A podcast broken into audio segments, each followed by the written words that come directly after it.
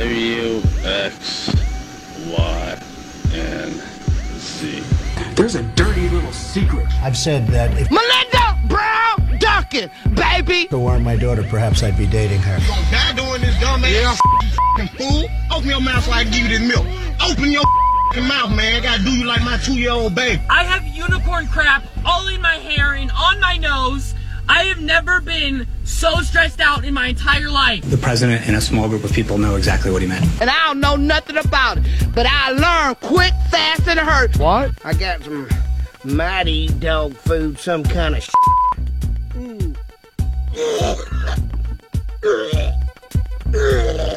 Tonight, the little boy is stuck using a pool noodle to find his way around. He's at risk for HIV, hepatitis C, herpes, gonorrhea, chlamydia. Facebook thugging is a crime. You told me to leave while I'm in my order while you're making out with that slut. No, this is wrong. Oh my God! Look at what you're doing to him. And you know, this is terrible. This is terrible. I'm 46 years old.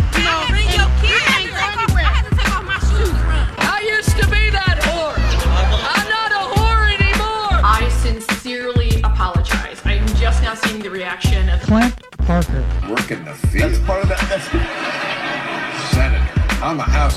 So kiss my black. Jeez. Welcome to the Stansbury Show on Rock 1069. Online for you, WRQK.com, where you can see a video of a guy shooting a fridge full of explosives and almost dies.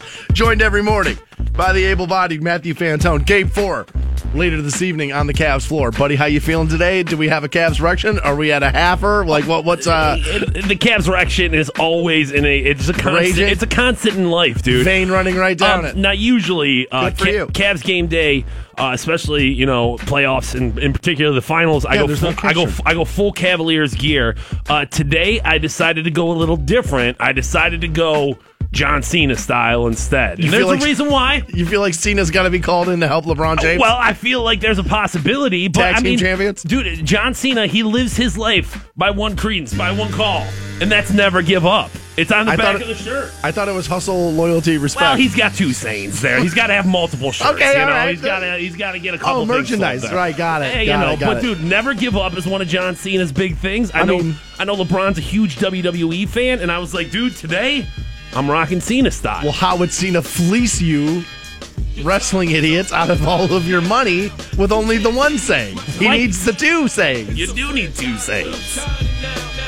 Never give up. All right, so you know what? That actually goes into a little bit of what I want to talk to you about because you notice how sports is one of these things that just makes people scream at one another. It's like Yeah. politics, Oh, right? yeah. And so I'm reading a lot of the same. I feel like everything on Facebook says one of two things right now. Okay. You know, real fans didn't give up last year when we were down 3 1. Quit saying it's over. And then you have other people just saying, you know, that it's over. I don't think it's negative to say to someone, I don't think it's negative to go, well, they're down 0 3. That's tough. No team's ever really done it. And uh, eh, to think that they're not, I don't think it's negative to think they're not going to win it. Eh. That might be realistic. Yeah, there's there's obviously the truth lies in the middle there, where you know eh, it's it's two different things between what you think is going to happen and what you want to happen. Very different things. And and, and I, I think you can believe in both there. Like, dude, I still want the Cavaliers to come back and win these four. Do I think it's going to happen? If I'm being honest, no, I don't. I don't think that makes me less of a Cavs fan. It's No. just, I'm being honest. It makes you a realistic Cavs fan. My buddy actually got attacked on Twitter yesterday because he was talking about how the Warriors, whether you like them or not, are impressive. oh Jesus, yeah. He said the firepower is impressive, and I responded back and I got his back and I said, "Look, you can hate things that are impressive, right? I I hate tornadoes, but their power is impressive. Yes. You, you know what I mean? So yes, Yes. So no, it doesn't mean just because you find the Warriors style of play impressive doesn't mean that you've now become a Warriors fan. I said this yesterday on the show.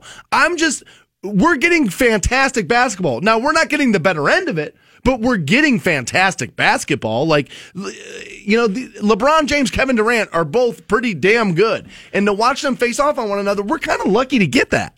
Yeah, I mean, honestly, As uh, fans. and I, I, I mean, I, I, I am a certainly a huge fan of the NBA, but I'm a bigger fan of the Cavaliers. So at the end of the day, I want the Cavs to win rather than have good basketball. But that doesn't negate what you have in front of you, and like, it's just it's it's it's that balancing act of like what your expectations are and hopes are as a fans, and and and what is actually happening out there. Like, you, you got to be real with yourself, and there's no like. I don't know. Eh, But there's also people too who would be, if the Cavs are winning right now, would be celebrating and would be banging their chest It's and would over, be, right. well, one would be like, oh, dude, yeah, dude, I've been with the Cavs all along. But now it's like, oh, they suck. So like that's where I get into where I get into like some sort of like issue with your fandom is that y- you can't just you can't just like throw it away when it's bad. You know what I mean? Like Right. you you still have to like remain loyal to the team. It doesn't mean you have to be blind to the reality of what's going on. Don't have to go to every game. You don't even have to watch every game, but you can't write this up and down wishy washy stuff. And like I, I've been rallying against this for two years on this program. We have got to push back this narrative that if you win a championship, you're the greatest ever, and if you don't, you're an awful bum. And that's what we've done now. We've we've we've moved the narrative into you either win or you're awful, and that's obviously not true.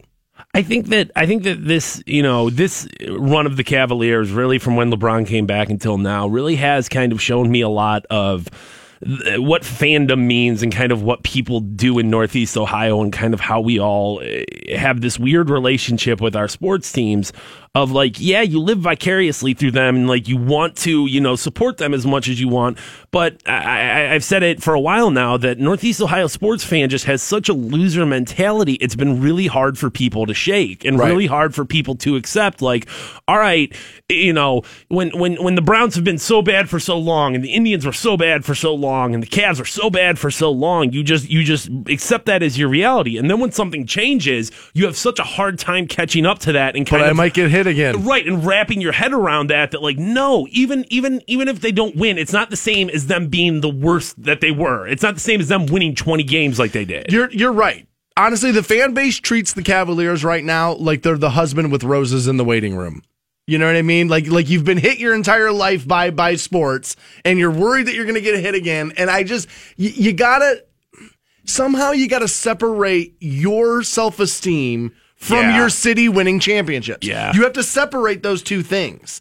And people have a hard time, to, and I don't know why. You've had nothing to have self esteem about in Northeast Ohio ever. Nothing, ever. I can say that I was born and raised here. There's nothing to be proud of. The Cavaliers are like the first thing we've had in forever, besides the Buckeyes. You know what I mean? So, like, if they don't, and by the way, back to back championships is tough to do. right Three consecutive runs at a championship is hard to do. One championship is hard that, to yeah. do. One championship is hard to do. It took us 54 years to get here. And I'm glad you bring up the Buckeyes, and, and, and that's something to kind of say there is that, like, Yeah, you're a Buckeye hater. I'm a Buckeye hater, dude. There's no question about it. So I felt like the drought was much more real for me because I didn't have Ohio State championships to celebrate. To- to hang on to. Vast majority, of, right. vast majority of Cleveland sports fans had Ohio State championships to celebrate. Had that to, that pride to kind of run with of like, yeah, that's my team. That's my, you know, those are my guys out there. Like I never had that. Yeah, in So- the middle of a bowl game, Fantone's not like, oh, all right, well, I'll be a Buckeye fan tonight. Right, Like, that's not happening. Right, and I, I, I mean, I guess I, you know, I've, I've spoke about it time and time again. I just feel like you know everyone throws around the word to- the term snowflakes nowadays, and I think it definitely applies to a lot of Northeast Ohio sports. Oh, sports fan. I think sports fans in general, but yeah, Northeast Ohio for sure. Yeah, it's totally snowflakey. You guys are all totally snowflakey. You know, I was watching a lot of national sports shows yesterday. I know you decided you weren't going to. Not going to. I watched them all. You know what everybody was talking about? What's that? What I was talking about first thing yesterday morning. LeBron to the Lakers. That's what everybody was talking about on those shows. Is that, well, yeah, you know what I mean? Maybe he goes, maybe Jeannie Buss gets on the phone, calls him, maybe they lure him away. And guys, I'm just going to tell you right now LeBron James will not end his career as a Cavalier. He, I, I don't see it. I said yesterday, yeah, I think he will, but leave it open for an option. Maybe he leaves. I'm starting to change my opinion. I think LeBron James leaves the Cavaliers. Resolve yourself to it now. Resolve yourself to it now. That way, when it happens, you're not out in the street burning jerseys, calling him la bitch, and all this other stuff. Because when he walks out of here, he's still going to be the greatest player in the history of the world. At least right now. He's still going to be the greatest player in the world when he leaves Well, right now. Certainly the greatest player in the history of the Cavaliers, arguably the greatest player in the history of Cleveland sports. Just get Um, start start building that wall around yourself now because I think it's going to happen. I, I disagree with you. I, I do not think that happens. I think LeBron retires a Cavalier. I think he stays with the team until he decides to call it quits. Um, but I mean, of course, I think anybody's an idiot to say, "Well, dude, never. It's never going to happen." Can't I say never, right. especially with an all-time great. People are going to build things for him and say, "Well, what about this?" And you didn't think about this. What if we do this for you? And But you, you, you got to remember there uh, that along with that comes the well, it's an all-time great, and well, we're just going to have to fill these minutes on a sports show. And well, dude, of course, we're going to say going to the Lakers. That's totally fair. That's totally fair. Another thing people were talking about was Paul George coming to the Cavaliers. Now, I'm with you. I'm not sure that that gets you past the Warriors.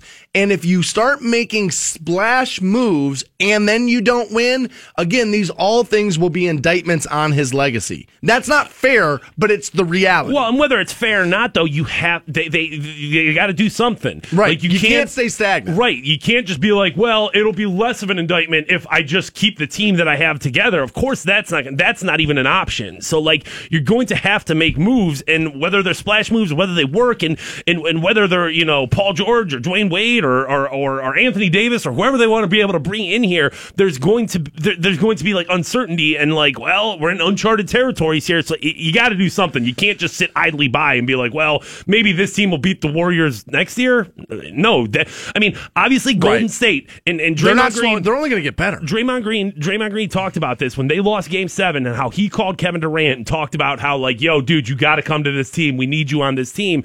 They made a move. Cavs didn't. Cavs, your move now. You, you, you got to do something. You know what Dustin says? What is that? The Browns are becoming a superpower right at the right time. right at the right time. I told you, nobody believes in the Browns more than that guy. Nobody. Honestly, it almost makes me want to drive him to a hospital and have his head checked out. I feel like Dustin might be the only person to have more concussions than a Browns quarterback. We'll be right back with more Stansbury Show. Hang on. Rock 1069. Welcome back to the Stansbury Show, Rock 1069. I am actually hungry right now. I'm, uh, I am. I'm, Oh, I'm starving right now, to be honest. I need some food. Although in a little while, isn't uh, I believe our front desk lady? It's, it's well, it is Friday, so I should be getting donuts soon. Yeah, they should be here soon. Linda brings in donuts. Thank the dear Lord. Yeah, I would assume about 8.15, 8.30, she'll, uh, she'll be coming on down with the donuts. I'm starving. I did get my weekend back though. I was supposed to work later this evening at the Agora, but my artist that uh, that I was whose show I was working, Little Uzi Vert of all people. Ah! Yeah, he Lil Uzi uh, Vert. He was scheduled to perform in the theater, and he's postponed his show. I got uh, I got the text message yesterday, so I got my Friday night back. Well, there you go. Yeah, I don't know what I'm gonna do with it. Probably go to bed early. I was gonna say, sit up watching Lil Uzi Vert videos all night on YouTube. What are you? What are you? Wild do? night in. Wild night in. I just posted this story for you up at WRQK.com, and I can't for the life of me make sense of it.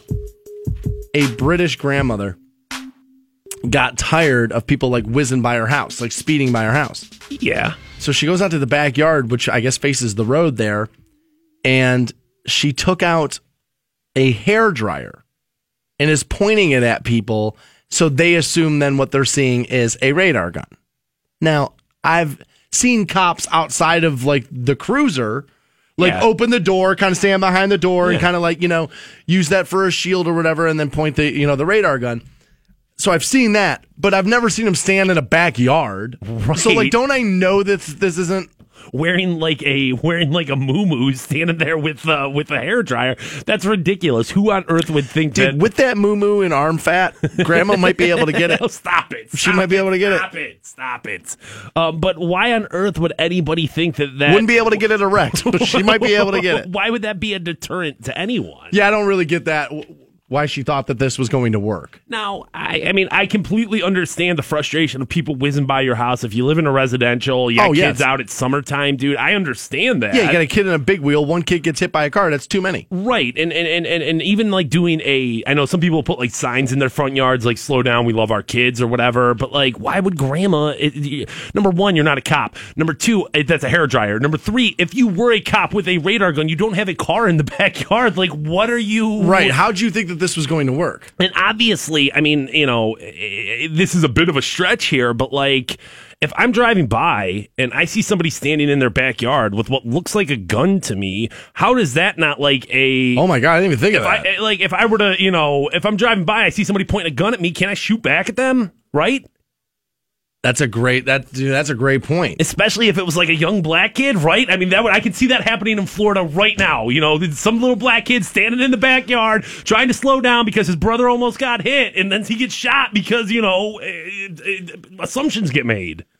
Wow, I didn't even think of that. But yeah, that could happen for sure. It could, for sure, it could. You know, I, I those radar guns that cops use. I was, I'm very curious about how that stuff works. I, I, I, I have no idea how it works. But the reason why I bring that up is I, I was driving on 77 yesterday, mm-hmm.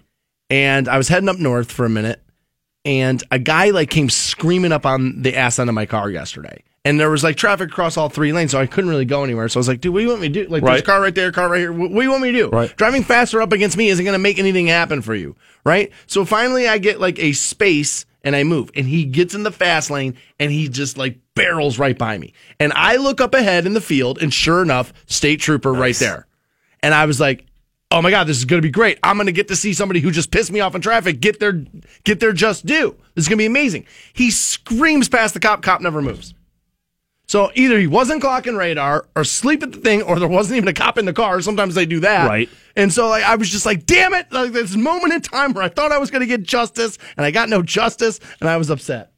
Um, I mean, obviously, a speeding car, it's the cop's discretion on whether they stop them or not. But yeah, I figured that would have happened for you, buddy. Sorry you missed No, the out. guy was doing like 90. That's not cop discretion. Okay, so it wasn't no. like it wasn't like this guy got up to seventy three. He wasn't doing 70. This guy, I mean, Okay. dude, he was doing like 90. And then on my way home last night, as a matter of fact, I got right up to right by Mercy, and a guy in a Kia almost like rear-ended me as he was trying to like I was in the middle lane and he was trying to like speed up and then cut a semi off to get off right there at uh, what 12th Street right there. Okay. And he like cut a semi off and he dude the guy almost like smashed into the back end of my car just to get home.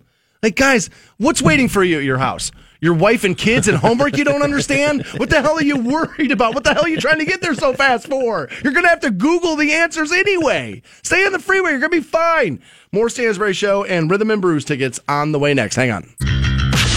The Stansbury Show on Rock 1069. Welcome back to the Stansbury Show, Rock 1069. We have a pair of Rhythm and Brews tickets. That's going down on the 22nd at the Canton Cultural Center. We'll get you hooked up here shortly. 1 800 243 7625, the number you need on those. You know, I was saying before the break, I um I got called off of my shift, my bartending shift later this evening, and I don't have anything to do. And my buddy hit me over. He's like, you know, it's Canton Blues Fest. Ah, yes, it is. Yeah, that's walking distance from the house. Your boy might drink outside today. It's No gonna be nice. not to. Yeah, it's gonna be warm. It's gonna be warm, nice, sunny. Good blues music going on. Doesn't sound like a terrible idea, to be honest. I'm gonna make the assumption there will be at least some sort of like food trucks down there. There'll be like at, at the very least like you know I would think. yeah those um I don't want to say like fair boost but like there'll be somebody slinging corn dogs out of a deep fryer for you. So Okay, yeah. dude, don't just promise me things that you don't know. Like, dude, I'm telling you, you can't get me all like riled up about corn dogs and then not give me one. God, I am so hungry right now. By the way, like, you ever get so hungry you feel like you're gonna like throw up a little bit? Right. Like that's how I feel right now. Jeez, dude. Yeah, I gotta you, eat something. you got no snacks here. You got no nothing here. I here. got raisin bran, but I eat it five days a week and I'm tired of it. Well, then, what do you? What, what's what's your issue here? Are you more hungry or are you more sick of raisin bran? I don't know, Dad. I don't. I don't know how I feel about it. Dear God, Stansbury hangry right now. I am. I am, and you're the only one in this room, buddy. So like, I would be careful about it. You know what I mean? Oh my God, I have the most Florida story ever here. okay. A guy uh, wanted to go to the bar. All right. Wanted to go get something to eat. Yeah. Was looking to go to Hooters. Oh, dude, there it is. Hooters right there. Yeah, it was- Most Florida thing ever. He was looking to go to Hooters, so he called 911 for a ride. Okay. Florida man was charged with misusing the 911 system when he called asking for a ride from sheriff's deputies to the local Hooters. Jonathan Clayton Hinkle, 28, allegedly told the dispatchers that his elderly grandmother was finishing her shift at the Hooters. No, I'm kidding. Was suffering from a stroke in the Hooters parking lot in Merritt Island, and he needed to get there to assist her. He then said he was running to the eatery as fast as he could, but asked if a patrol car could dispatch to give him a lift. He is uh, he's been accused of uh, well abusing the 911 system. He's going to do some time in jail. Deputies gave him a lift, but then were unable to locate the grandmother anywhere near the Hooters. When they finally found her 3 hours later, she told deputies that she had been in not had been in any distress and hadn't called him for any help whatsoever. They tracked him down, arrested him, and the department said they will seek restitution of $222 for the wasted manpower. Understandable there. You can't just be using, you know, uh, the police department as your own personal Uber there. Should be should be important. Uh, should uh, point this out to you as he has numerous prior arrests for burglary and parole violations. couple of neck tattoos. Now, aren't most people like that? And I mean, people with a an extensive record and some neck tattoos and living in Florida, aren't you much more likely to be like, dude, I want to stay away from the cops under any circumstances? Yes. Yeah, so what was this guy thinking? Like Dave Chappelle said, that's a waste of weed. Talking to cops is a waste of weed. Does uh, dude? I'm being told. See, this is why you can't promise me stuff. What is that? Food and beer trucks not allowed at Canton Blues Fest. Nothing. But the Dora cups will be obviously Okay. the downtown All right. outdoor refreshment area. You can drink outside, but no corn dogs. so guess who's going to get me a corn dog? You better get your ass to Giant Eagle, Encore, or somebody makes corn dogs, and you're bringing me one. Former FBI director James Comey sat in front of the Senate hearing yesterday. We have a little audio. We'll run that down for you next on the Stansbury Show. Stansbury Show on Rock 1069. Welcome back to the Stansbury Show on Rock 1069. I posted this story online about this grandma who was in her backyard and she took a hair dryer and was pointing it at speeding cars so they would stop speeding down her street. Right. And I said, I would not advise you pointing things that at a distance look like a weapon at passing cars. And the guy writes it to me, he goes, What? It's only okay when cops do it? Yeah, it's only okay when cops oh, use radar guns. Yes, that's the statement I'm making, Steve. That it's only okay that official cops take radar. What an idiot I happen to be this morning. Unbelievable, dude. Like, there's just some people who just hate cops. Right. And you know what that is? You did something shady once upon a time. A cop caught you doing it, and you're blaming the cop for your activities instead of going, you know what? I need to take ownership of my BS and my problems, and it wasn't the cop's fault. Like, you notice, I always say this I didn't blame the cop when I got when I got pulled over and arrested for DUI. It wasn't like, man, that cop was kind of being a dick. No, I was kind of being an idiot doing something that I knew was illegal, chose to do it anyway, and then paid the price. It's only okay when cops do it? Yes. Yeah, yes, I mean- it is. It is only okay when cops take radar. Good God. All right, I'm a little hungry. Sorry, Steve. I gotta, you know what I mean? Your boy might need a Snickers. I don't know what's going on. I might need more than that. Fantone got me all hopped up on corn dogs, like, and now there's no corn dog to be had anywhere, and I'm, I'm just, I'm a little distracted. Yesterday, and this was an interesting thing yesterday. James Comey testifying before the Senate because I saw so many people like talking about watching this where I was like, you know what? Say whatever you want right now about our leadership. It is, it does seem to be pulling more people into paying attention to what's going on. And so you could make the argument that maybe everything else is worth it. I don't know, but you can make the argument that maybe if the byproduct of what is happening out of the White House right now is is that we end up with a much more informed nation or society engaged maybe is that the worst trade-off Eh, my concern there is that, in, in, in, the, in the words you use, kind of paint the picture for me. Is that is it going to be a more informed society, or is it going to be a more engaged society? Because Those I are fe- different. I feel like at this point, there's plenty of people out there who are hearing things their own way, who are viewing things their own way, and it doesn't matter what truly happens. You're going to interpret it the way that you want to interpret it. Well, that- I don't and- know if that's a good thing. And that's exactly what happened yesterday too. Because if you if you go and read your friends' Facebook pages, no matter what side of the aisle they're on, everybody thinks they won yesterday with this Comey hearing. Yeah. So let me lay this out for you in a way, and it's very simple, the way we can all understand it. Nobody wins when the FBI, when a former FBI director has to face the Senate and talk about whether or not a president lied. Nobody's winning there. We're Yeah. all losing there. Yeah. Your side didn't win. We're all being screwed when stuff like that happens. We have a little audio of James Comey talking to the Senate yesterday, testifying, I should say, because that's what happened. Let's take a listen to that. Although the law required no reason at all to fire an FBI director, The administration then chose to defame me and, more importantly, the FBI by saying that the organization was in disarray, that it was poorly led, that the workforce had lost confidence in its leader. Those were lies, plain and simple. What was it about that meeting that led you to determine that you needed to start putting down a written record? A combination of things. I think the circumstances, the subject matter, and the person I was interacting with.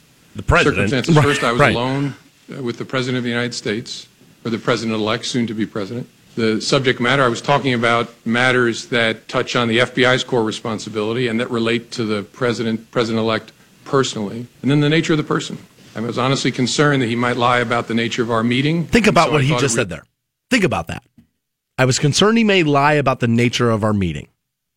Now, I'm sure that's been true of other people, and I'm sure it's been true of other presidents. I'm sure people have been worried about it. But just hearing that, that the FBI director was worried that the president would go out there and lie about the meeting that they had. I don't know. That just didn't sit well with me. And so I thought it really important to document. In his interview with Lester Holt on NBC, the president said, I had dinner with him. He wanted to have dinner because he wanted to stay on. Is this an accurate statement? No, sir. Did you in any way initiate that dinner? No. And at his press conference on May 18th, the president was asked whether he had urged you to shut down the investigation into Michael Flynn. The president responded, quote, no, no. Next question. Is that an accurate statement? I don't believe it is.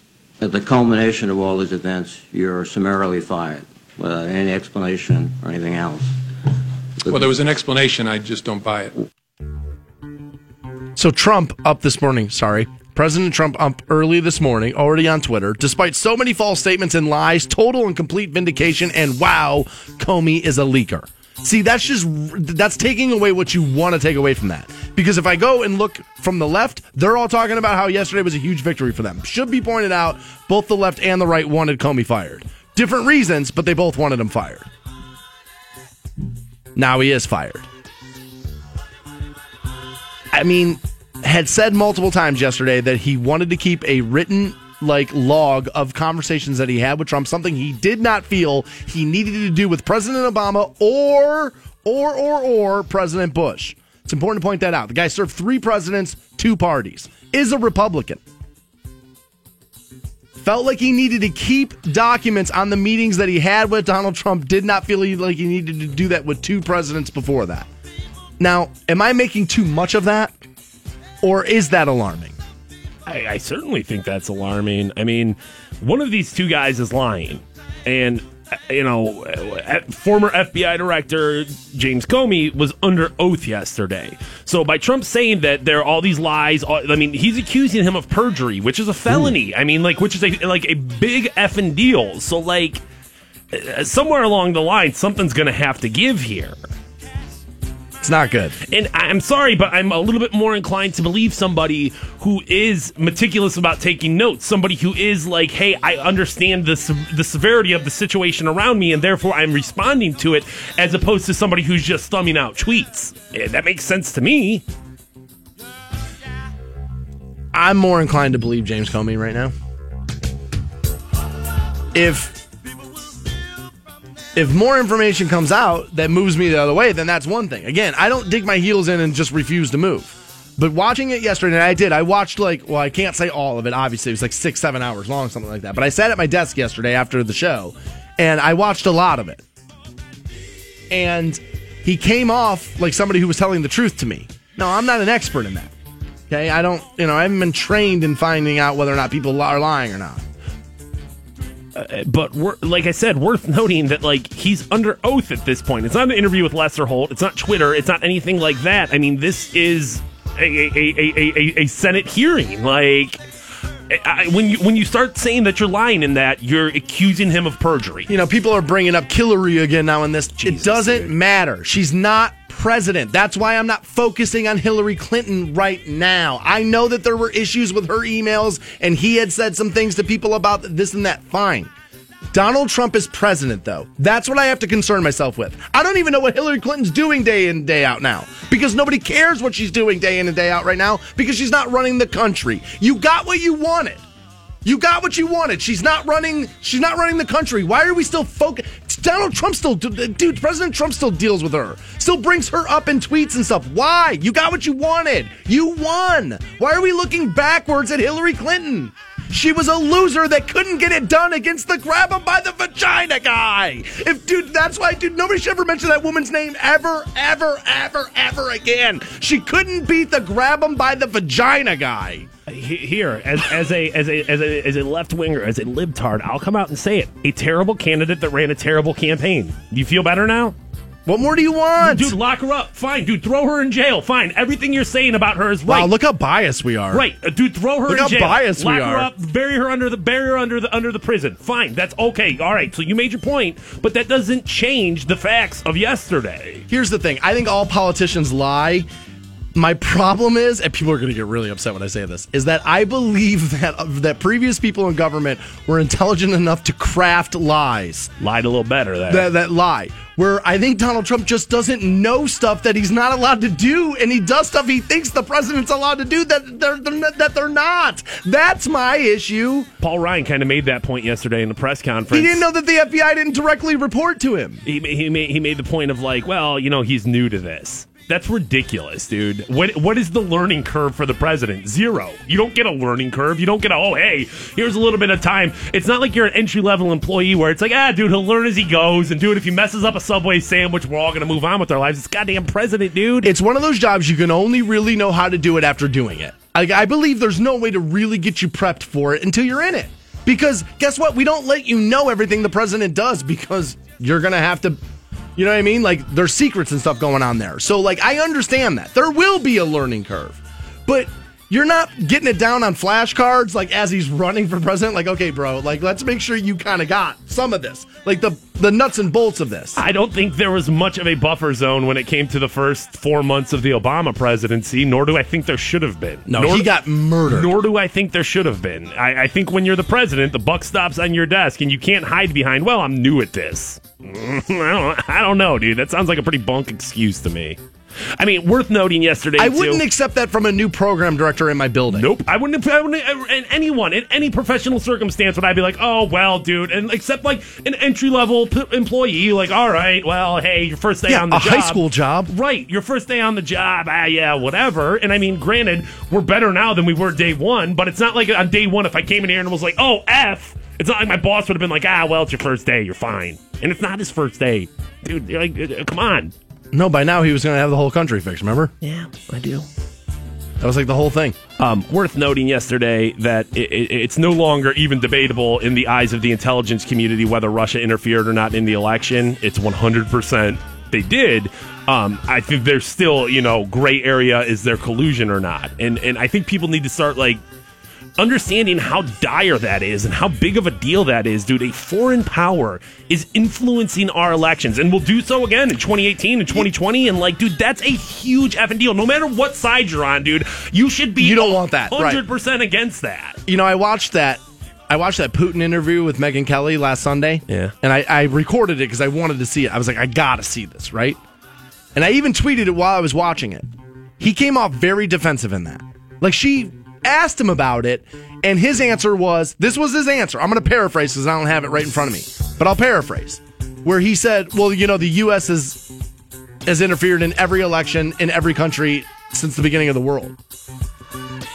So basically saying what's good for you is good for us. Now, here's what we all know as Americans. We're totally okay interfering with other people's elections as long as you're not doing it with us.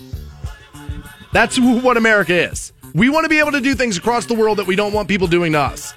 There's a little hypocrisy in that, but sometimes it's also to protect everyone. Somewhere along the line, um, people have bought into the idea of two wrongs make a right. Somewhere along the line, That's people, fair. Have, people have like said, okay, well, that's my excuse now, especially in politics. And like I've said this a million times, if you're not going to take that excuse from your seven year old, why are you taking that excuse from your politicians? Like, uh, come on. This guy's saying to me, well, she was being investigated. There were no memos, no notes, no recordings, no under oath. Every investigation by any government agency should be recorded. Screw Hillary, I'm talking about the investigation. But he wrote notes on a private meeting. He's a disgruntled employee. Yeah, but he was disgruntled before he got fired. I mean, do you guys not remember the reports that he kind of wanted out because he didn't want to he didn't want to be part of this He didn't want to be part of this administration because he was afraid of what it was going to mean for his legacy and his career. Again, served two different presidents before this across both party lines. Did it pretty well.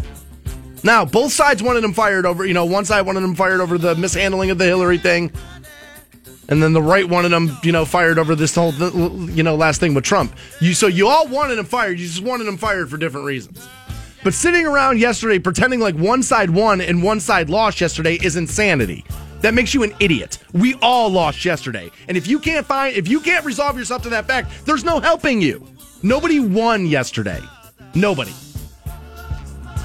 We'll be right back with more Stansbury Show. Hang on. On Rock 1069. Welcome back to the Stansbury Show, Rock 1069. Uh, I've taken a few text messages from some people who I know personally, obviously, as they're texting me and say, Look, man, I'm listening. Show's been good, but you got to eat something because it's not even eight in the it's not even eight o'clock in the morning, and you're screaming on the radio. So yeah, I will find something to eat at some point. And uh, I just took this message and I had to like stop myself from like screaming at this dude. students. Like, you know, I kind of feel like if you're playing U2, you have no credibility as a rock station. So let me make this abundantly clear to you. Okay. I have given up fighting the good fight about music with my boss. Although I like U2. I would totally play U2 on Rock 1069. I totally would. Okay? But I don't care about the radio station's credibility. I really don't. I care about my credibility. That's what I care about. That's why I focus on what I'm going to talk about and I, I let the radio station decide what they play. I'm, I'm done fighting that fight with them because honestly, the music's gotten a ton better in the last two months. It's got way better. Yeah. It's gotten way, way better. Yeah. I mean, we're starting to play Godsmack Disturbed and all that stuff people were begging me for when I first started here. U2's a rock band. I don't know if Mysterious Ways was the best representation of such, but U2's a rock band. Bullet the Blue are. Sky would be perfectly fine. There's a bunch. I could list a hundred of Right, Sunday Bloody Sunday's fine. Sunday Metal Sunday. Hey, there it is, Buzzbin. You find that at Buzzbin, where he does like an all metal thing, where he gets good local metal bands to play. Actually, we're going to be uh, premiering a few of them on New Tour Tuesday. Sunday Metal Sunday going out of Buzzbin. It's a cool thing. But yeah, no, I'm in that. Like, you've backed me in a corner. I haven't anything to eat. I want to fight everyone. Like, I am. I am in that. And that's a bad, dude, that's a bad place to be with a live microphone. It really is. Bad place for me to be, dude. Damn, I kept the trying to. worst place for me to be. And he finally realizes it. So we all know about marijuana edibles, right? Like you guys Yeah. have seen these, you know, where they, they they sell suckers that are filled with THC and all this stuff. And uh, gummy bears are like the big one, right? Yeah. And I'm not gonna lie to you, I've tried some edibles, right? Yeah. I, I have definitely tried some of this stuff, and uh, I'm not a fan. Per, uh, personally, I don't know if it's that I'm too fat for them to take hold in me or what it is, but I've never taken an edible and felt like, yeah, that I would spend money on ever, not Um, once. I I can understand why some people feel like, well, if I'm going to spend $25 on an edible or $25 of actual smokable weed, why you feel like you get higher from that smokable weed. I feel I do. I, now, all of these things will affect people differently. Right. And that's what I was going to say. Is Body chemistry, makeup, weight. and it's definitely a different high. Like when you eat edibles, It's like a smooth. Well, it's much more like body high. Like it's not as like it, it's not as like in your head. It's more like oh my god, like my body feels weird. See. I would rather have it the other way. Maybe, Right. maybe it's maybe it's just a preference Right. thing, right? So I'm not really into the edible thing. okay. But this I want to try.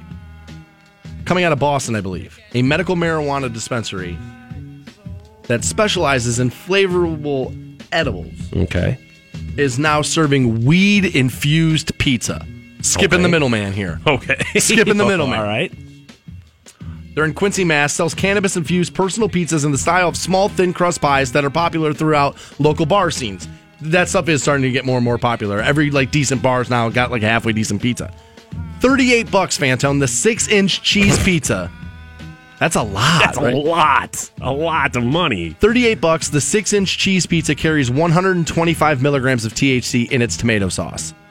A medium-sized dosage of marijuana, according to the dispensary's operations manager Seth Yaffe. Now, to be honest with you, I uh, I have used the product marijuana. I have used the product Yeah. edible marijuana, but I have no idea about what the average milligram of THC is per like you know eighth or you know whatever it is, whatever measurement. I have no idea how that works. Now, if you are using marijuana as medicine, I can definitely understand why uh, edibles because you can keep track of how much drug is in that. When you buy a bag, Calculated, yeah, yeah. when you buy a bag of dope, you don't know. You're just smoking weed weed, and you're like, well, is this good weed or not? I mean, you Man, can I can smell that skunk filled with lemons from a mile away. you can smell it and kind of get an indication, but that's not always a result. Sometimes really good looking weed or good smelling weed isn't necessarily great weed. My question about this is though, is if it's in the if it's in the tomato sauce, Are you baking out it? yeah, because you've got the you've got the crust, the sauce, the cheese, and then you put it in the oven, and once you start cooking THC, no matter what the avenue is, you're going to start losing THC. You would think. They describe it as a pie baked to serve one person as herby with gooey, crispy cheese that spreads to the edge of the crust. baked, man. Yeah. Now, I could understand they were being asked for more savory food options than sweet. Yeah. As a fat ass, I like food more than I like dessert. You know what I mean? Like I would much rather, and like in the middle of the night, I'm more likely to make pork chops than I am to eat like ice cream. It's it's weird, but I like savory food better. He'll eat pork chops and then he'll eat ice cream. I mean, it's it's it's, that's not an exclusive issue there in the Did you think that they didn't know that?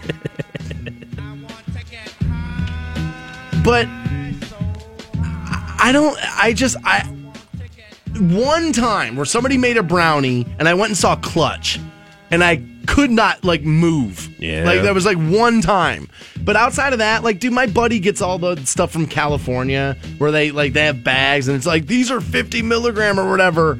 And somebody gave me one one day when I went to go play golf, and I was like, I don't this this that that bag cost you ninety dollars for those. Yeah, it gets expensive. It's just like doing dabs. A lot of people feel the same way where I don't get high off of it and it's so expensive. Now, other people swear by them, do them all the time. That's their exclusive way to consume THC, but different strokes, different folks there. Maybe you want to smoke blunts, maybe you want to do dabs, maybe you want to, you know, eat marijuana infused candies, or maybe you just don't want to do drugs. I don't know. Maybe you're upstanding citizen. Who knows? I don't think that option's available to me. I think I'm. I think I might need to go to A or B there. C, I didn't like it all. I have found one thing I would never eat, What's that? and I'll tell you what it is next on the Stansbury Show. Stansbury Show on Rock 1069. Welcome back to the Stansbury Show on Rock 106.9. You know, I've been burying the lead all day What is that? because coming up at 9:30 on the program is adult superstar AVN 2017 Female Performer of the Year, Adriana Chechik. There you go. We'll join the program at 9.30 she's in town doing a couple of shows one tonight at midnight one again tomorrow night at midnight at the diamond Royal club also listen to this so adriana won female performer of the year 2017 Okay. best oral scene 2017 That's good. most out, that is good Yeah, sure. Mo- most outrageous scene Jeez. 2017 now i'm gonna ask her about that because Yeah. i feel like all of porn is outrageous. Like it, that's what the whole industry's built on is the outrageous. So i can't wait to ask her like how do you win the most outrageous? So we'll talk to her about that. And again you should check out adriana tonight and tomorrow night at midnight at the diamond royale club this is actually her second time on the program I was gonna say I have. Uh, I, th- I think I think we've done this before. Yeah, we have we have had her on once before, and she was fantastic actually. And I remember when that aired, that was like one of the most requested things for me to run again. My boss didn't didn't love it, but it was like listeners were like, "Yo, man, air that again." She was great, and uh, so I'm interested to talk to Adriana. We'll do that today, nine thirty. I have found something I will not eat, even though I'm starving right now. But I read this story where kids are now taking. This is one particular school. It's not like you know randomly just happening. But kids, I, I, I believe it was a Florida school, took cupcakes to school that were filled with bodily fluid. Now, nobody will tell me what the bodily fluid was. My guess, if it was urine, they would just say urine. I'm guessing this is the other way.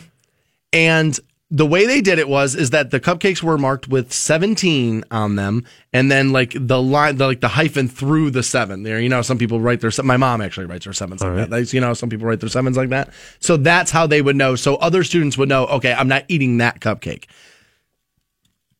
Dude there's just something about being a kid where you don't realize the ramifications of your actions. Right. but like I'm telling you right now, you're going to do a serious amount of time if you put your bodily fluid into something and give it to somebody else. You shouldn't do that. No, obviously you should not do that. Um, But you were right, Fanto. There's no such thing as clean food. There's not, and I mean, obviously, I think you probably need to be on on the watch. But I mean, dude, you're 17 and, and there's cupcakes at school, and you're like, dude, I don't care, I want a cupcake. Like, and you're just not thinking of like, oh my 41, gosh, there's cupcakes at the office. did, did somebody orgasm into this into this cupcake here? Normally, I do it after I eat the cupcake. I'd, I, I would I, I would need to eat the cupcake before I could get there. How disgusting is that?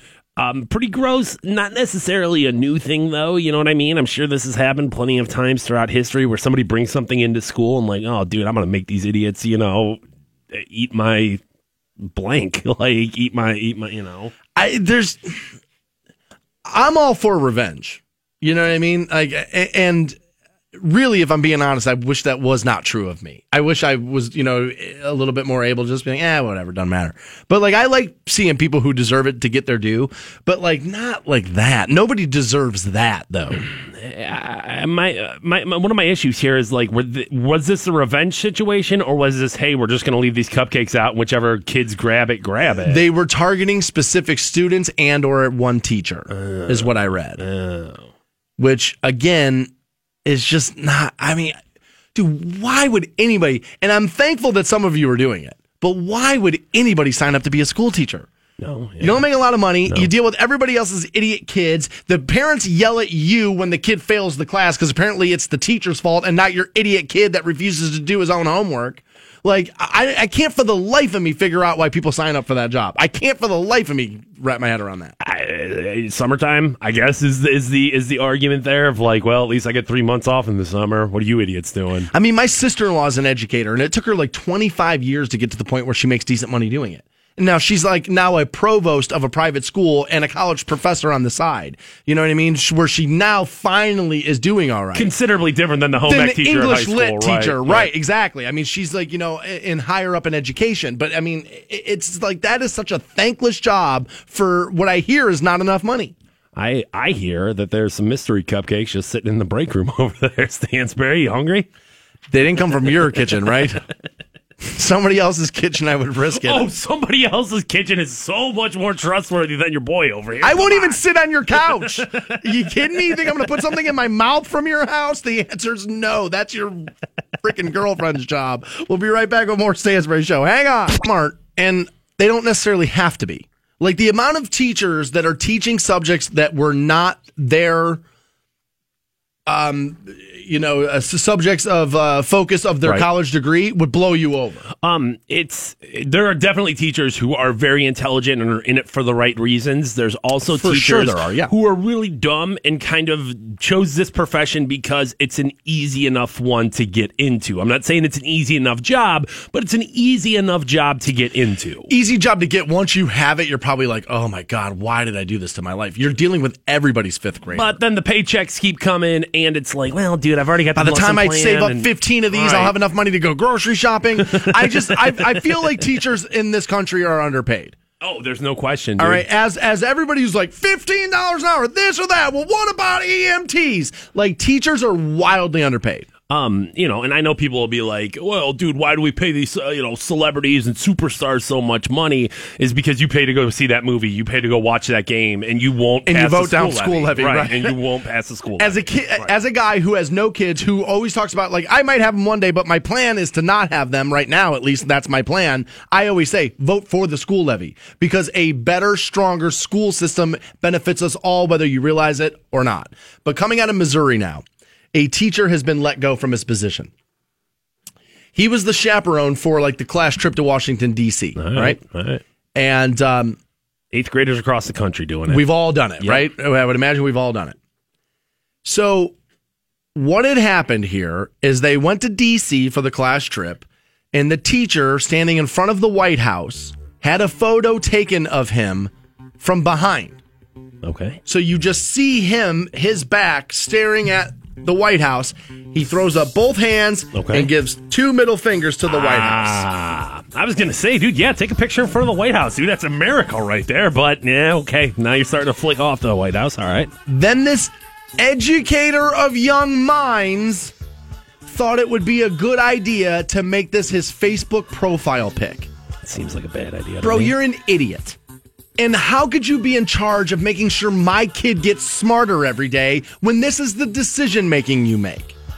This is what you're doing, and I'm trusting you to teach my kid how to dissect sentences? Like, come on. What an idiot. Now, you didn't know people were going to find this to be offensive and you were going to lose your gig over this? obviously, um, you know, i this is America, and if you feel so inclined to say "f the White House" or "f the president," I think you have the right to do that. Um, but there's going to be consequences to your actions, especially when this is on the trip. It's not like you went to the White House by yourself.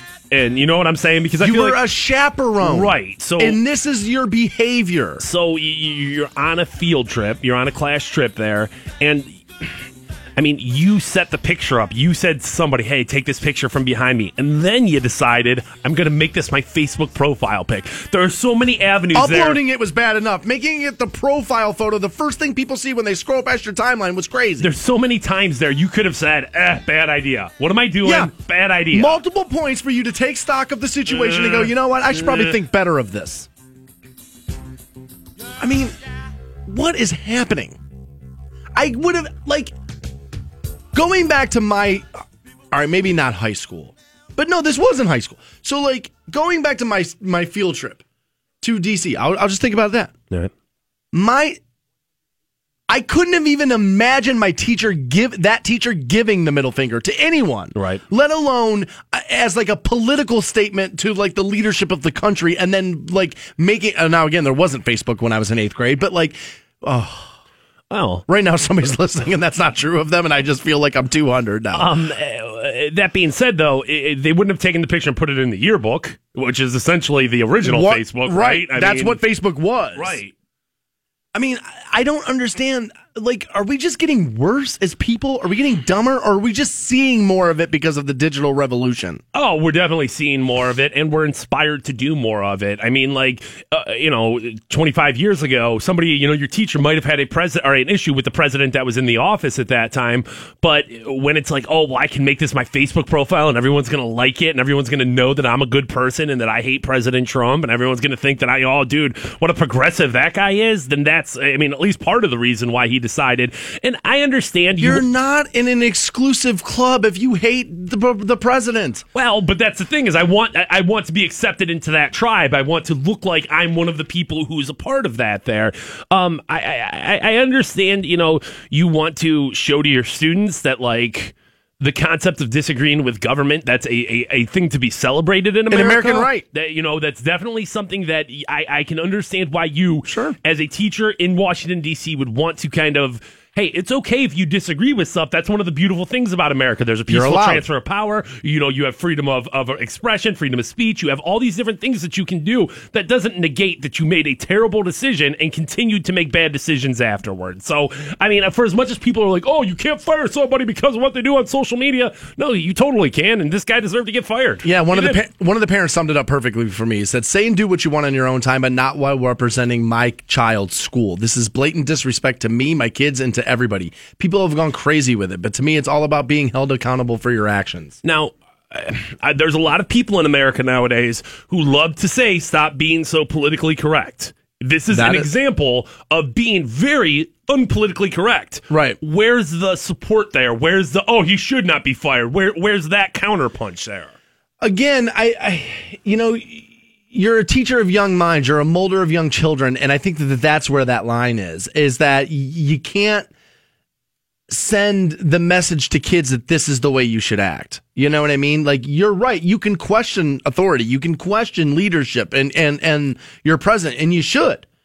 It's the only way, dude, you should always question power because it's the only way power will stay in check. If you if power goes unchecked, it's all bad. But there's you're not you're not questioning power by sticking the middle finger up at a building. You knew what you were doing here, and I would almost I would almost suggest that maybe he did it to get fired. You know what I mean? Maybe you're like, dude, this job kind of sucks. I mean, I'll I'll just do this, and then maybe I'm out. I don't know. But if you're honestly like, I worry that if that's your decision making while being a chaperone for the school, what are you doing in the classroom every day that you think is a good idea that I don't want my kids exposed to? Stuff's just getting out of hand. Hating the president doesn't make you like it doesn't get you into this exclusive club. It's literally half of the country that hates the president. You're not special.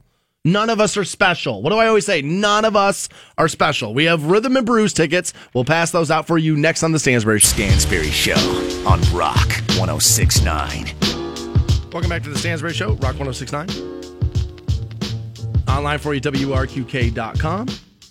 I'm being asked. People were like, yo, man, I know you're supposed to work that little Uzi Vert show. Uh, yeah, the bar manager texted me yesterday, was like, yo, man, we're postponing the show to a later date. So you're off tomorrow night. So if you were planning on going to that, I believe the show has been postponed. Either that or they just didn't want me working and they lied to me. Possibility. it's a possibility, but no, I believe it is postponed. Possibility. Vast majority of the audience is like, Lil Uzi Vert? What is that? Yeah, your daughter's got the tape.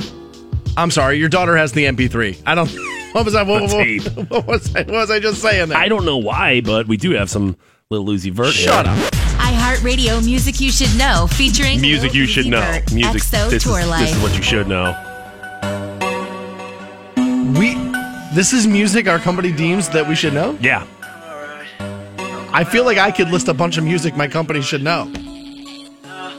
Shinedown's not that bad. Playing soon too. Yeah, yeah. Jeez. It, does he say anything at, at some point? Oh yeah, I know that one. I didn't know that was him. Lil Uzi Vert right there. You know that I, I feel so. I, I feel for parents. This woman reached out to me on Twitter the other night. She was like, "Hey, I know you work at the Agora, and I have two 16 year old girls, and they want to go see Little Uzi Vert. Is that going to be okay if I like drop them off and they just go to that?" And I told her, I was like, "Look, the Agora security staff is top notch, and they really are." I said, "But and I'm going to work the show, but you just never know about stuff. Like you just, you know what I mean? Like I don't want to be like, yeah, your kid's going to be fine. Fine. Your kid goes, and then next thing something happens, and now I'm to blame. You know what I mean?" East side of Cleveland, what could possibly happen to two 16 year old girls? Nothing. It's going to be Uh, fine. Yeah, that's true. Not in. It's not in the greatest neighborhood. Um, eh, but dude, I mean, the Agora is a. I've always felt a very safe establishment. Oh, yeah. I've never even had an issue parking my car in that lot. No. I've always felt like that's been very. Safe. No, safe. we're on top of that now. Yeah. Um, it's just you know, it's 16. I don't know. What am I gonna do? Say no? I was going to rap concerts when I was 16 Yeah. years old. I guess boys different than girls a little bit. but- I went to one of the biggest rap shows ever when I was like 16, 17. It was at uh, well, the Palace on the Prairie. It was it it was at Richfield, and it was Public Enemy, Kid 'n Play, Salt-N-Pepa. I think the Geto Boys were there. I mean, it was like a thousand groups. that almost sounds like wholesome to me now. Like, oh, Public Enemy and, and Yeah. Salt-N-Pepa and like, oh, dude, Geto Boys, that'd be fine show to go the to. My 1017 Rap Assault. That's what it would be now.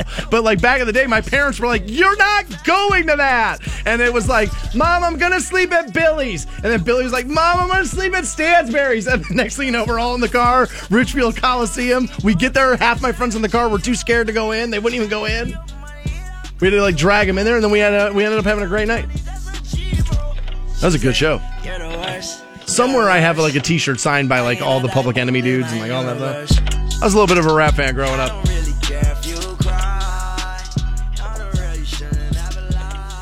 All right, I've been asked about this story, so I want to get into it. Mike uh, sent a tweet in and said, "Man, I really want to get your take on this." And there's a baseball star standout playing college basketball, uh, baseball right now, rather at Oregon State. And I didn't know this, but the Beavers of Oregon State are the number one ranked team in college baseball. I didn't know that. It's funny how college basketball, obviously, March Madness is a huge deal. College football is enormous. And college baseball, nobody gives a goddamn about fair. it, dude. Just You it's, really it's, I, I, I have no idea. Uh, the College World Series, when does it happen? What are the good teams? Who are the powerhouses? I have zero clue. I'd rather watch the Little League World Series than the College World Series. Strange. Right? Isn't that crazy? Yeah. But Oregon State, number one ranked team in college baseball, coming out of Corvallis, Oregon, All right. a town you could literally spit across. Okay. And they're being hit with a bombshell as their their ace pitcher, and I'm I'm hoping I'm saying this properly, Luke Heimlich. Okay. He's their ace, right? But he's also a registered sex offender. According to documents uh, obtained by the Oregonian, Heimlich was 15 years old when he pleaded guilty to molesting a six-year-old female family member. Jeez, yeah, that's not great. Jeez. Dude, I thought you were gonna say like, oh, dude, he peed outside in high school. Somebody saw him with his dong out, and and and and now he's a sex offender. God, touching a six year old. 15 years old, guilty to molesting a six-year-old ah. female family member. Ah. Now, as law does require, Heimlich himself registered as a sex offender when he enrolled at Oregon State in 2014, but he recently let that lapse. Well, uh, uh, huge problem there.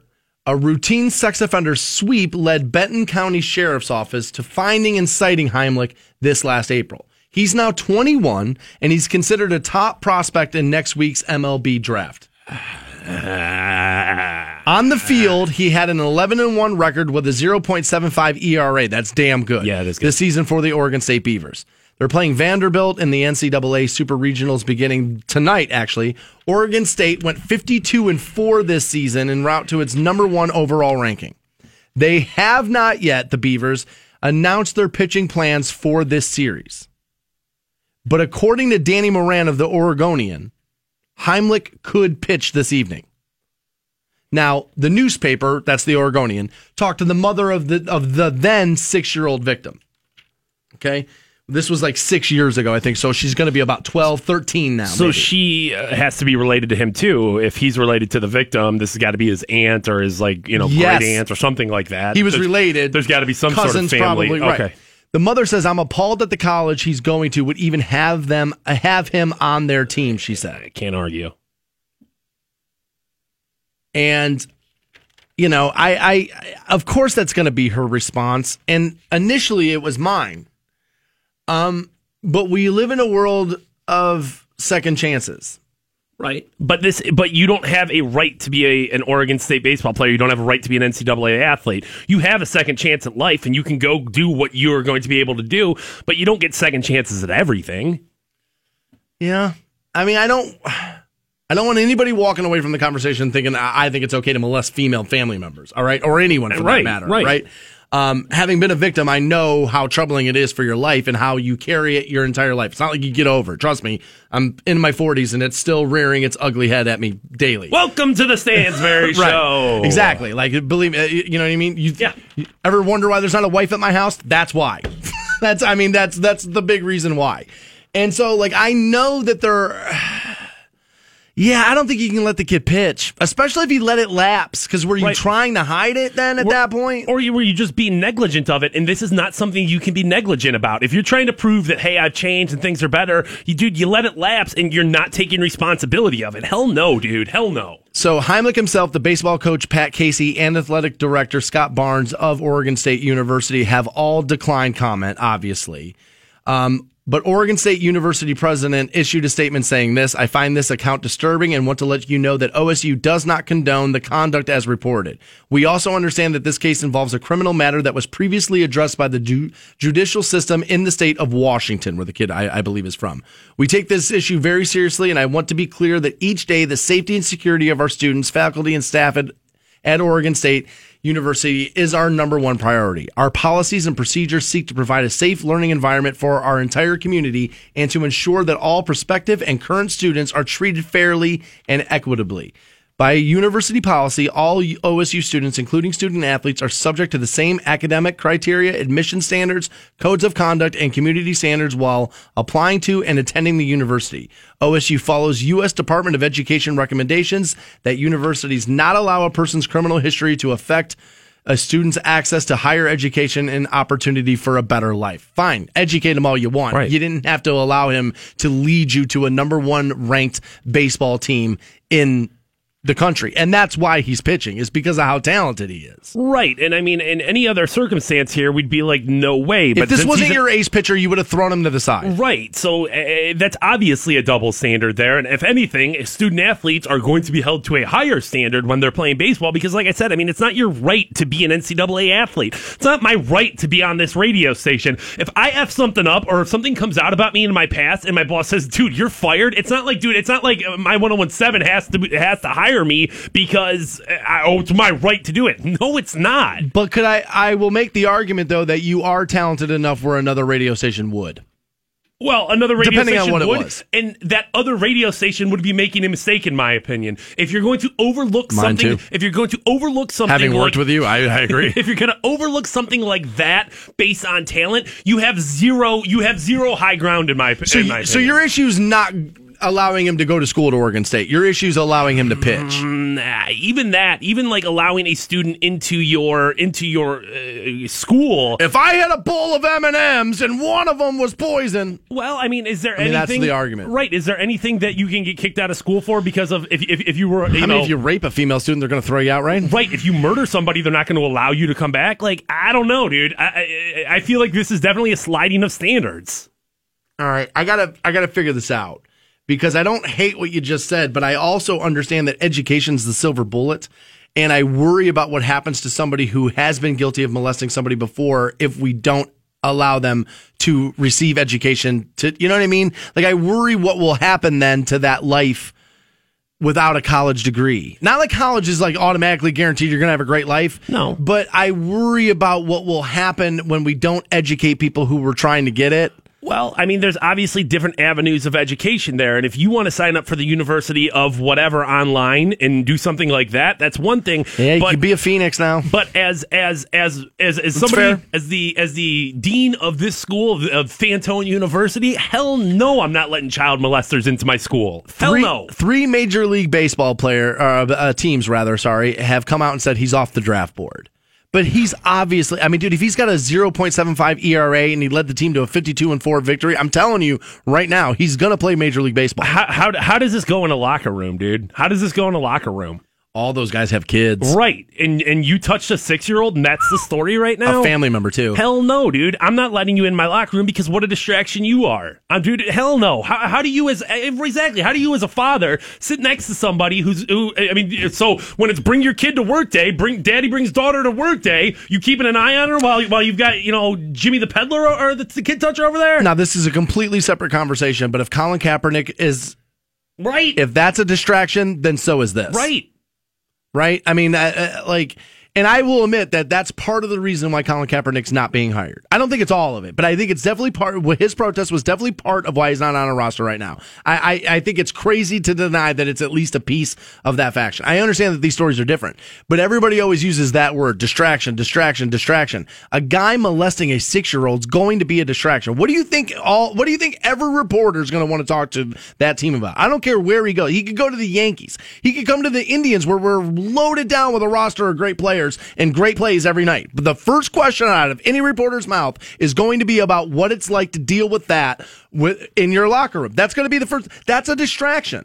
So if we're going to be worried about distractions and how they're going to affect teams, you need to start doing it on a more equal playing field. You can't cherry pick the stuff that you think is a distraction and hold those people off from playing sport and then not do it across the board. If you are going to cherry pick, I think uh, uh, child molestation is one of the cherries you can pick. You know what I'm saying? Like I think that's that's a fair cherry to pick.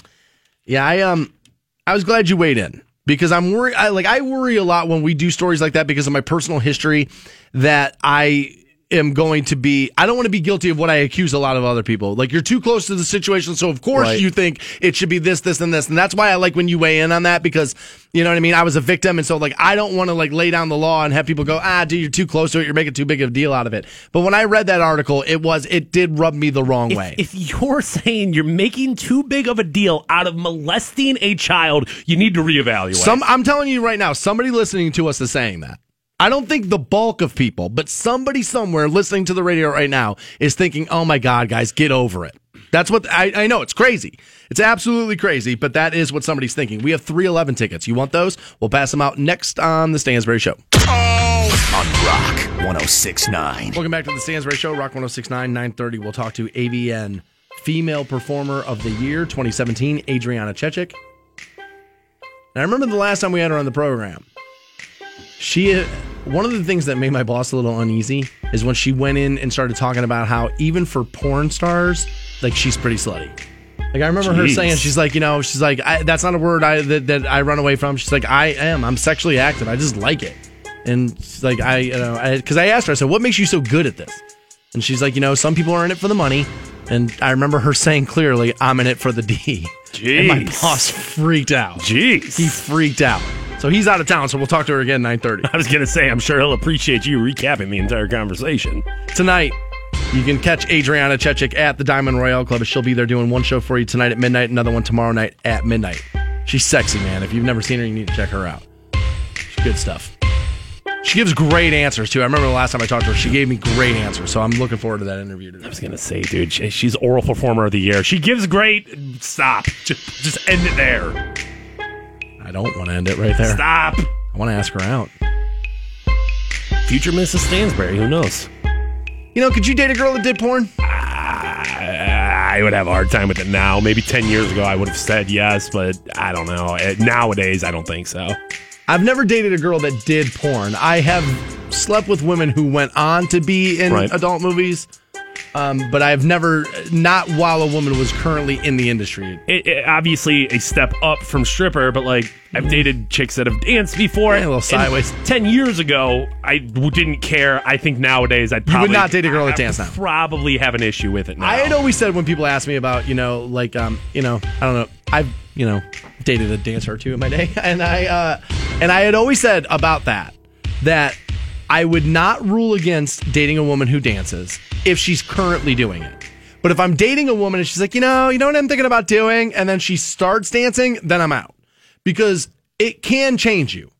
It, not that it's a guarantee that it will, but it can. Having DJ'd in in a, in a gentleman's club, I've seen it happen, and so I would worry about it. But if I meet you and I like you and I already think you're all right, then then you're already in the world. Then you are who you are at that point. Coming up next on the main stage, DJ Stan Stan Stan Stansbury. Hated, hated, hated that job. Hated it. I, I, I- I've always said that, you know, with any job where you've got a microphone in front of you, there's always going to be like, oh, you do radio, you could be a stand up comedian. Oh, you're a stand up comedian, you could do this or that. And it's Yeah, like, nobody's handing Eddie Van Halen the xylophone.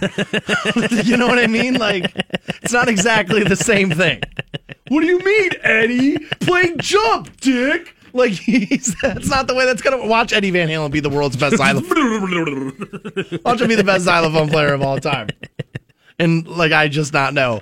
All right, I have one more thing here where people, you know, we were talking about the Oregon State baseball player, whether or not that was, uh, you know, appropriate or whatever. And so, so a woman sent me this, and this has been circling around the internet for a few days. She's like, I'm dying to hear your opinion on this. And this is Jessica Simpson posted a photo of her, I believe, her five year old daughter in a bikini.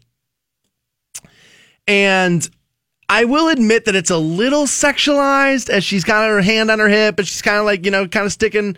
I don't want to say a five year old's ass out, but she is kind of like sticking that part of her body, like kind of out, got her hand raised, you know, could be just being sassy, essentially. Not sexual, just being a little sassy. Mm. You, Um, You no, I mean, I, I I think that there's plenty of. I mean, it's not. It's one thing to have a picture of your kid in a bathing suit, right? Um, but I think things like dance moms. I think there's a lot of things that like where like they do sexualize young girls and they do expect them to have that like adultness to them and in their body language and all those things. It's not like she's standing. She's not standing there.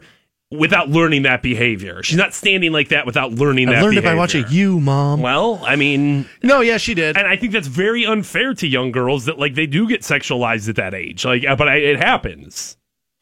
Yeah, I don't want to think about that. I mean, those child pageants, that's exactly what they are, dude. It's it's it's it's it's putting adult sexuality onto young girls. I can't like it boggles my mind that those are okay. Like just absolutely blows me away.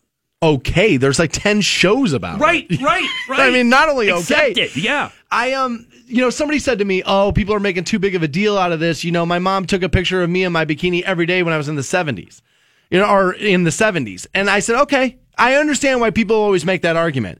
But I'll remind you that in the 70s you could go get a physical and the doctor would be smoking while administering Right. it. Well- you know what I mean? So we do kind of get to points in time where we're like, "All right, we shouldn't do that anymore." And your mom wasn't putting that picture up for the entire world is that see a as difference? a celebrity. Yeah, because I knew somebody was going to make that side of this argument. So, is it really a difference if it's a Polaroid in a box of photos for you versus like, here's my five year old daughter to the world? To me, it is. There- is. there's a difference there. Yeah, I, Yeah. I, I thought a little bit too. I was like, eh, maybe that's what the issue is. Is that it's not an issue about taking a picture of your daughter.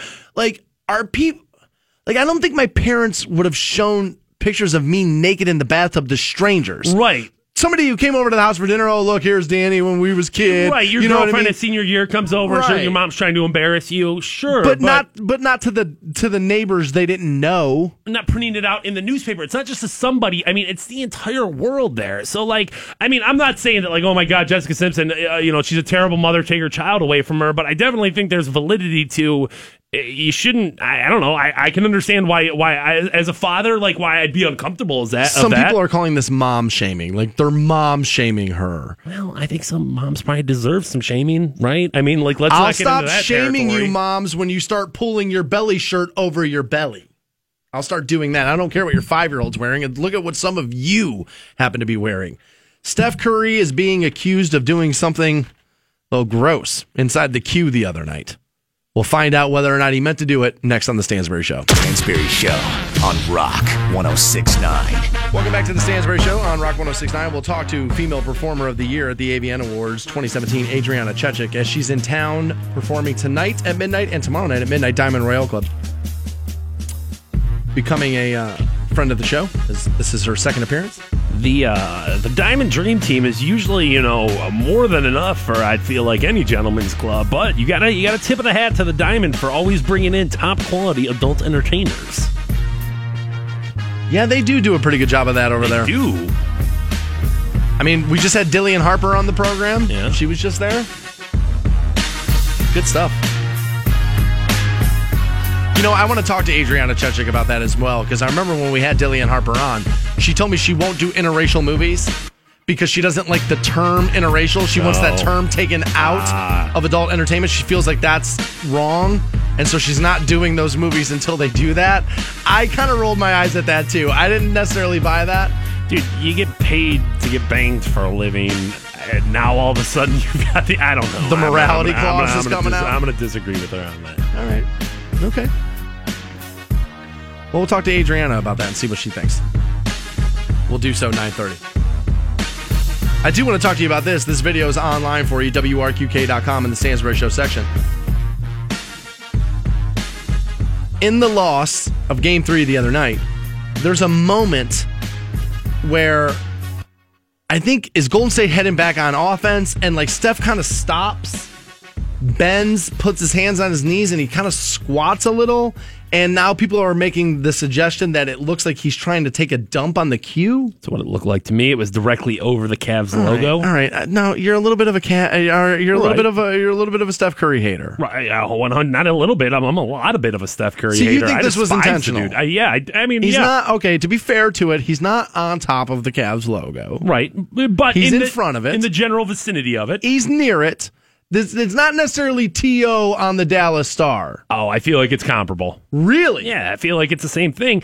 And And I honestly, feel like, like, you Cavs fans are being sissies. I don't like it, but I don't like have a real issue with it. If anything, I feel like that's how it's supposed to be. Like that is what you're supposed to kind of like do. I- now I, I know people have been making the argument. No, he's just taking a little bit of a of a breather there, just catching his breath there. And it's like, eh, it looks like he actually like. Because all right, if I was to do that, and not, let's be honest, I'm a big man. I get winded easy. Yeah. Right. If I were to do that, Fantone, I would just kind of like halfway bend at the waist, like there, little bend of the knee, and kind of rest my arm. But it doesn't look like.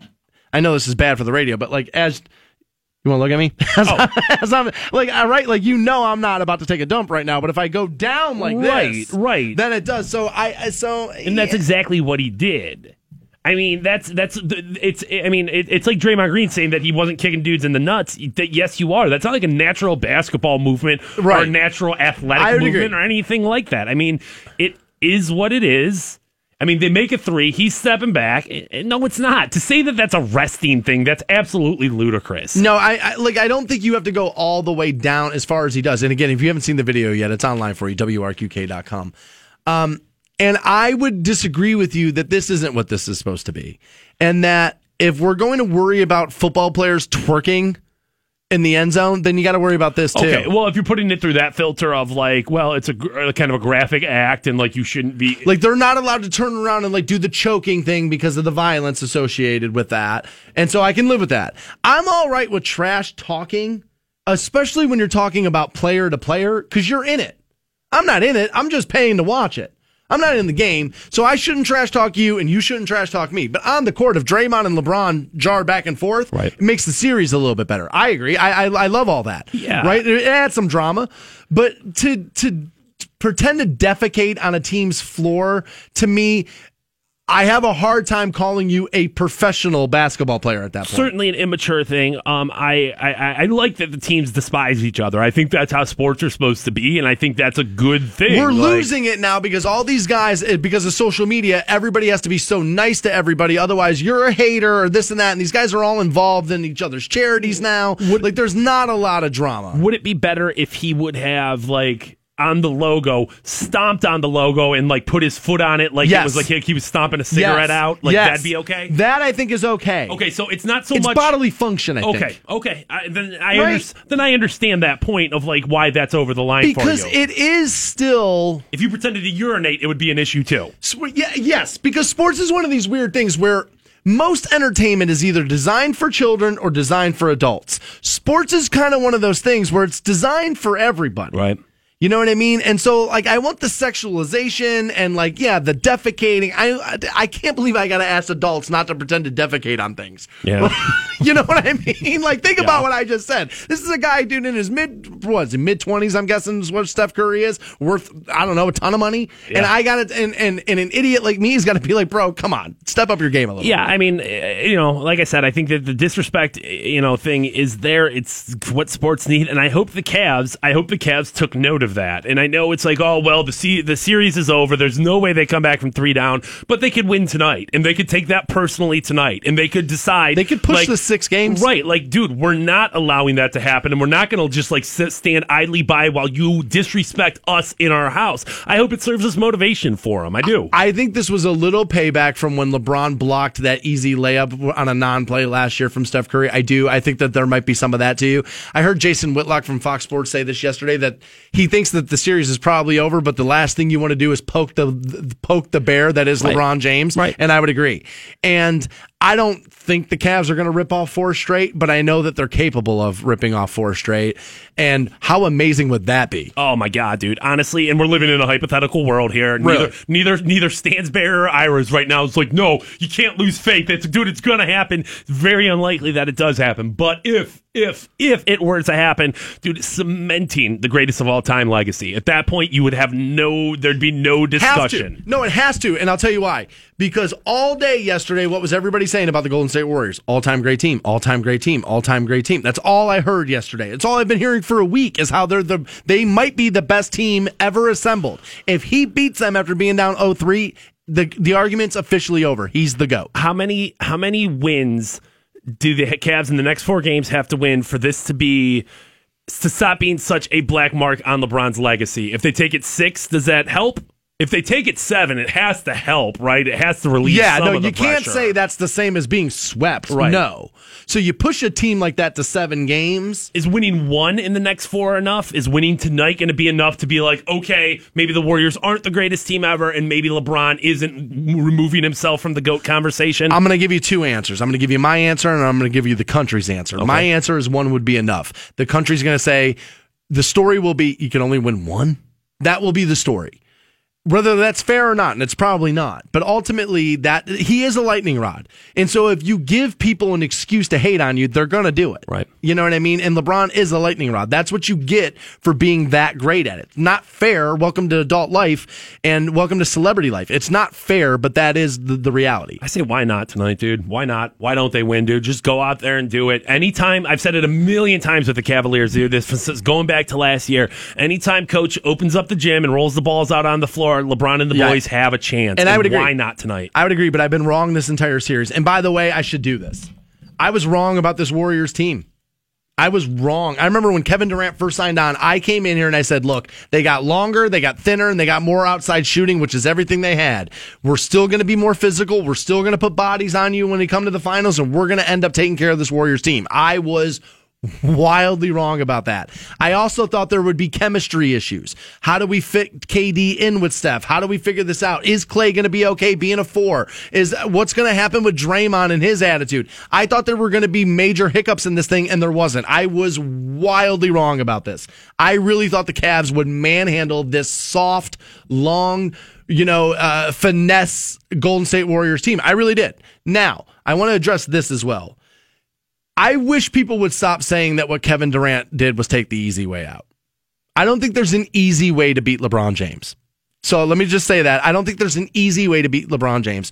Also, I'm not going to jump up and down on Kevin Durant for doing what I would have done. And I'll give you a perfect example. I'll, I'll, I'll relate it to my current job.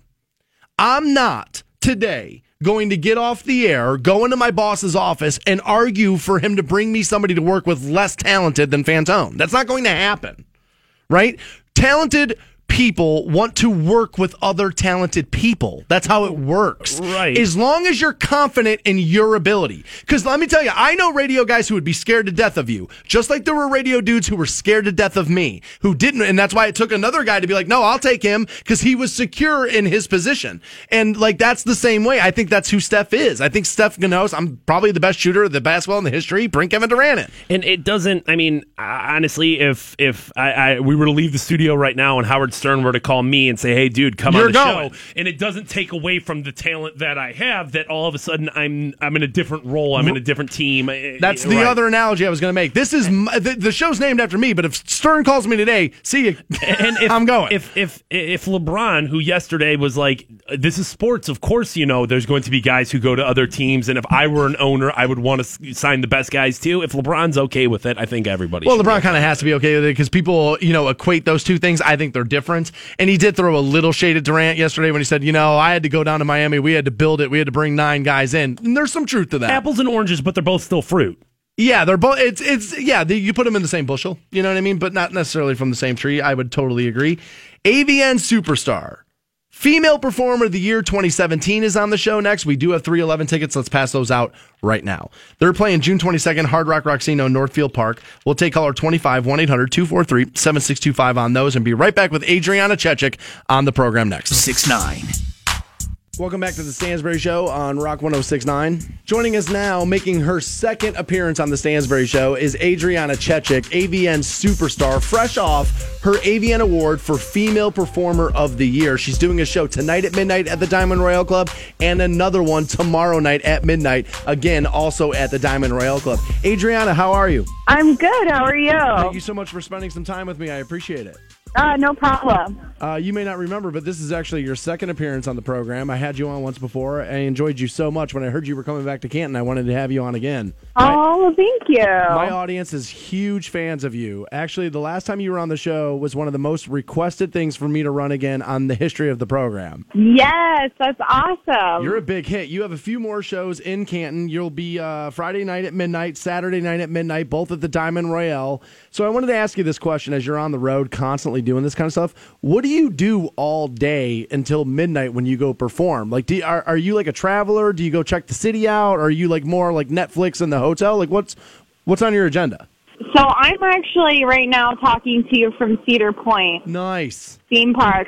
I I'm actually soaking wet because I decided to do a water ride in a see-through shirt. So it's a very fun experience right now.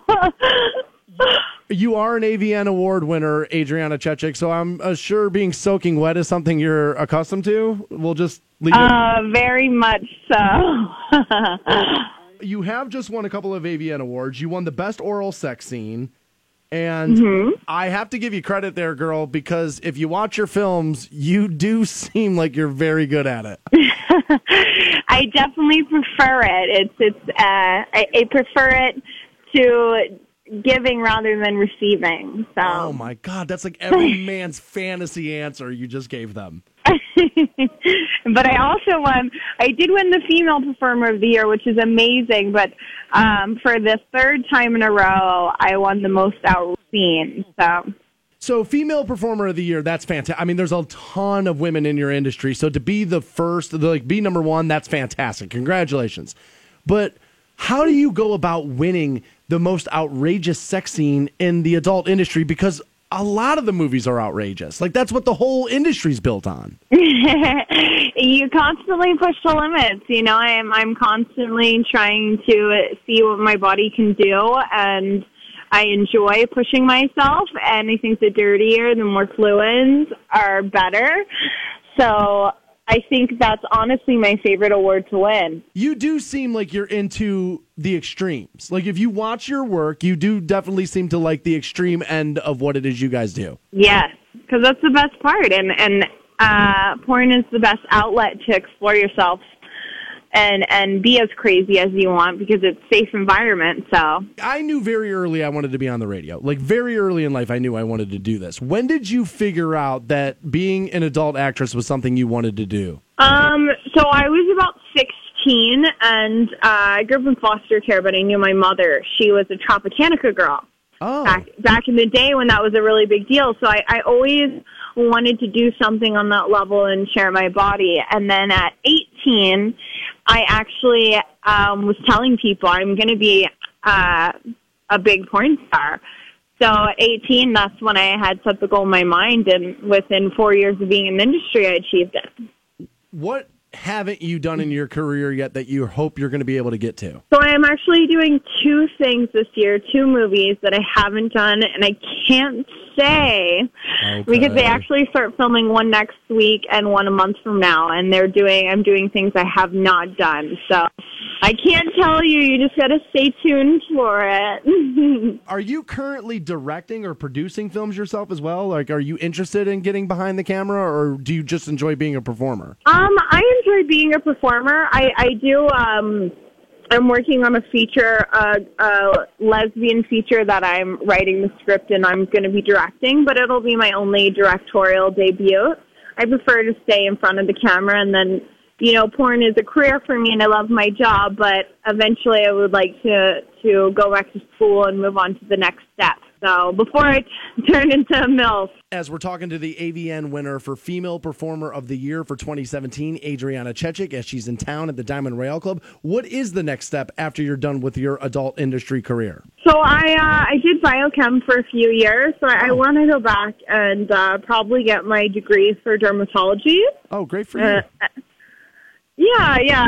So especially especially being in the industry with how much you take on your face, I've had a struggle with my skin, and, and my dermatologist saved my life. So I just want to do the same thing, and I, and I'm very interesting to watching things explode. so it would be a good job for me. You have always given me really good answers, Adriana. I, that's why I love having you on the show. I could totally see you hosting like a show for like Playboy TV or something like that.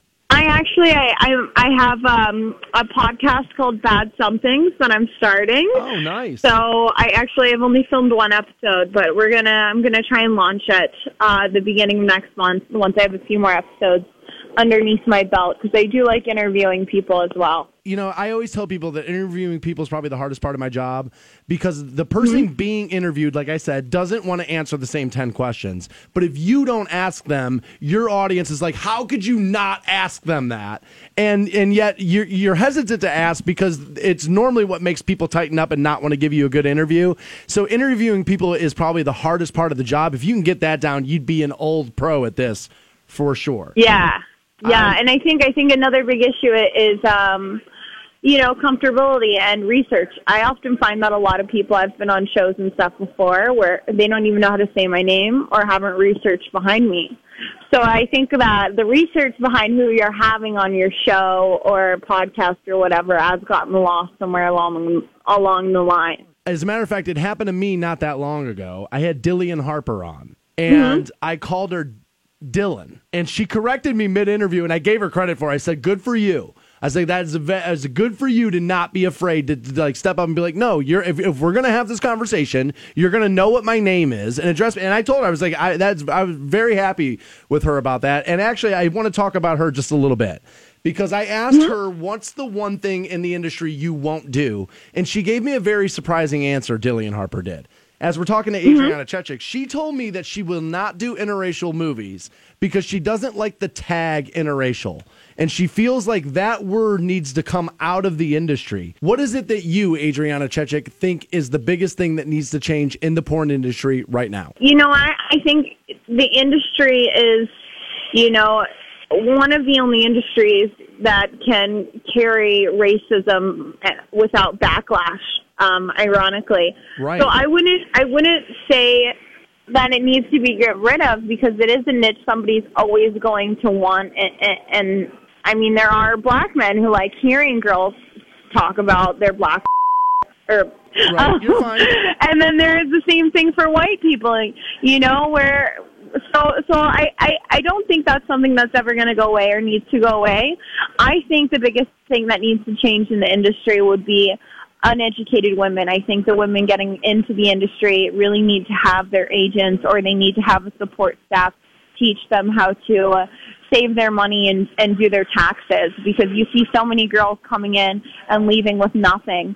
So if you're going to put your body out there on the line, you better make sure that you you learn how to pay pay your stuff to the government and and save so you have other options and you're not holding on to something that you know you're you you can't you can't keep doing anymore Right. because we all have a time limit and an expiration date. Absolutely. Any performer job, you know, it's a shelf life. There's no doubt about that. Yeah. Um, so let me ask I've always been a little curious about that. So, like, as you're entering in the adult film world, should you have your agent before you do a scene? Like, it's like, should all that be buttoned up even before you go on set, or how does that work? Yeah, I mean, I think I think the smartest um, performers and the people who do well are the ones who do research. You want to make sure you're with a licensed agent, Right. um, and you never want to self book at first because you want somebody to be the bad person for you. You don't want no. to have to argue your Right. own rates because you don't know your worth when you get into the industry because there are so many lowballing companies and then there's so many highballing companies.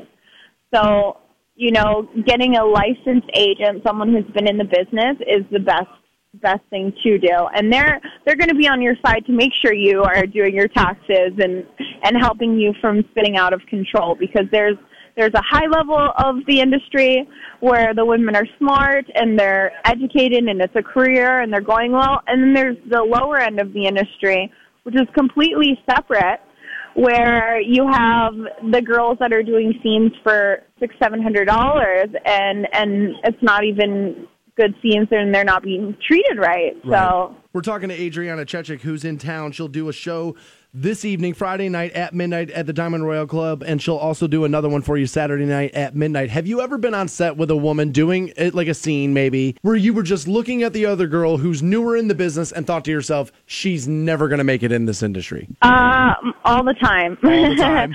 Yeah, all the time. Um, once you get to a certain level in the industry, you start working with only the best performers. Right, yeah. Um, but I do see uh, the girls come and go, and it, it's sad, but it's it's like any other industry. You know, some people just aren't built for it, and you know, it's better that they recognize it or they do their four scenes, make some money, and then move on to the next step of their life. Your line of work reminds me of my line of work a lot in the sense that it weeds out who shouldn't be in it. Yeah. Radio makes you prove that you love it, makes you and and you got to fight to stick around and I feel like your industry is very similar and so you end up with who should really be doing it. Another question I want to ask you Adriana is I'm sure a lot of guys come up to you and tell you how much they love watching your films and all that stuff. Is it ever troublesome for you to realize that you're talking to somebody who may be a huge fan of you but has never paid to see a piece of your work? Does that bother you?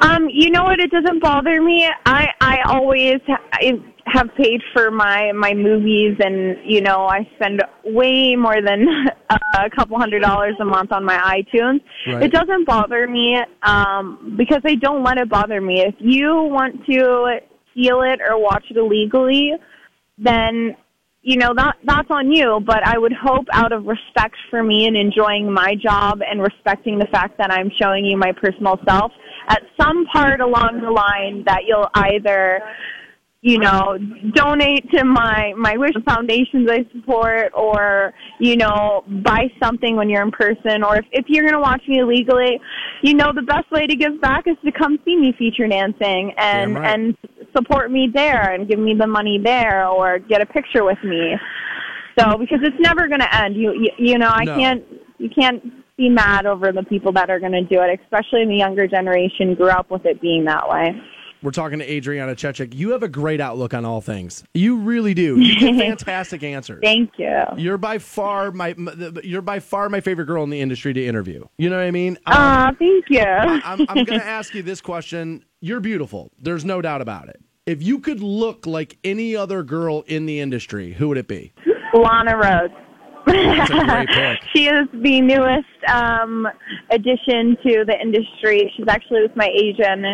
She is a supermodel. She should, I mean, she should be in the industry because she loves it and she's a great, thing- an amazing performer. But she should be in Victoria's Secret, no doubt about it. Yeah, she is fantastic. She is a beautiful young woman. I uh, I can appreciate that. As Adriana Chechik will be doing a show for you tonight, later this evening, Friday night at midnight. She'll do another one Saturday night at midnight at the Diamond Royale Club. Adriana, thank you so much for spending some time with us again. And I hope after your two new projects come out and you're allowed to talk about them, that you'd come back on the program. Yes, I will give you guys a little sneak. Um, I have a toy coming out at the end of this month Nice. with a certain company, so just stay tuned. Stay tuned. It should be announced on June 22nd, so it's going to be a pretty big deal. I'm excited. We're talking to Adriana Chechik, 2017 AVN Female Performer of the Year in town tonight, tomorrow night, doing one show each night at midnight at the Diamond Royale Club. Adriana, before I let you go, do you want to pass out your Instagram and Snapchat handles so guys know where to find you? Yeah, so they can find me. My Instagram is bratnasty69. Um, my Twitter and all other social media is Adriana Chechik, and I have an OnlyFans.com slash Adriana Chechik, where you can see my personal scenes and more of my home life. Awesome, Adriana. We're going to send some people to see you tonight at the Diamond Royale Club. Thank you so much for spending some time with me. I appreciate it. Awesome. Thank you for having me on, and thank you for the conversation. Totally my pleasure. We'll talk to you again next time, Adriana. Thank you. All right. Bye. Bye bye. Yeah, guys, make sure you go see her tonight and tomorrow night, doing one show each night at the Diamond Royale Club at midnight. We'll be right back, close out the Stansbury Show for the week next on Rock 1069. 1069. And all I gotta say is it's Friday. And everybody help me say the sinner's prayer. Say, Oh God. Oh, my name? Clint Parker. Melinda Brown Duncan, baby. Well, howdy, folks. How the hell y'all doing? Old Catfish Cooley coming into you live, baby. Kick the dust up. You're fing your girlfriend in a public restaurant acting like a prostitute. W X Y and Z. There's a dirty little secret. I've said that if Melinda Brown Duncan, baby. If it weren't my daughter, perhaps I'd be dating her. You gonna die doing this, dumb ass you f***ing fool? Open your mouth so I can give you this milk. Open your f***ing mouth, man. I gotta do you like my two-year-old baby. I have unicorn crap all in my hair and on my nose. I have never been so stressed out in my entire life. The president and a small group of people know exactly what he meant. And I don't know nothing about it, but I learned quick, fast, and hurt. What? I got some mighty dog food, some kind of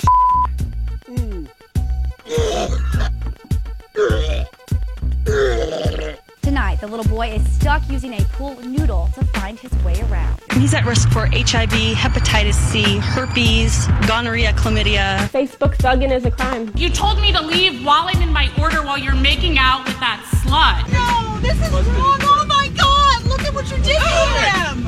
And you know, this is her. This is her. I'm 56 years old. You know, bring your kid ain't go anywhere. I had to take off my shoes.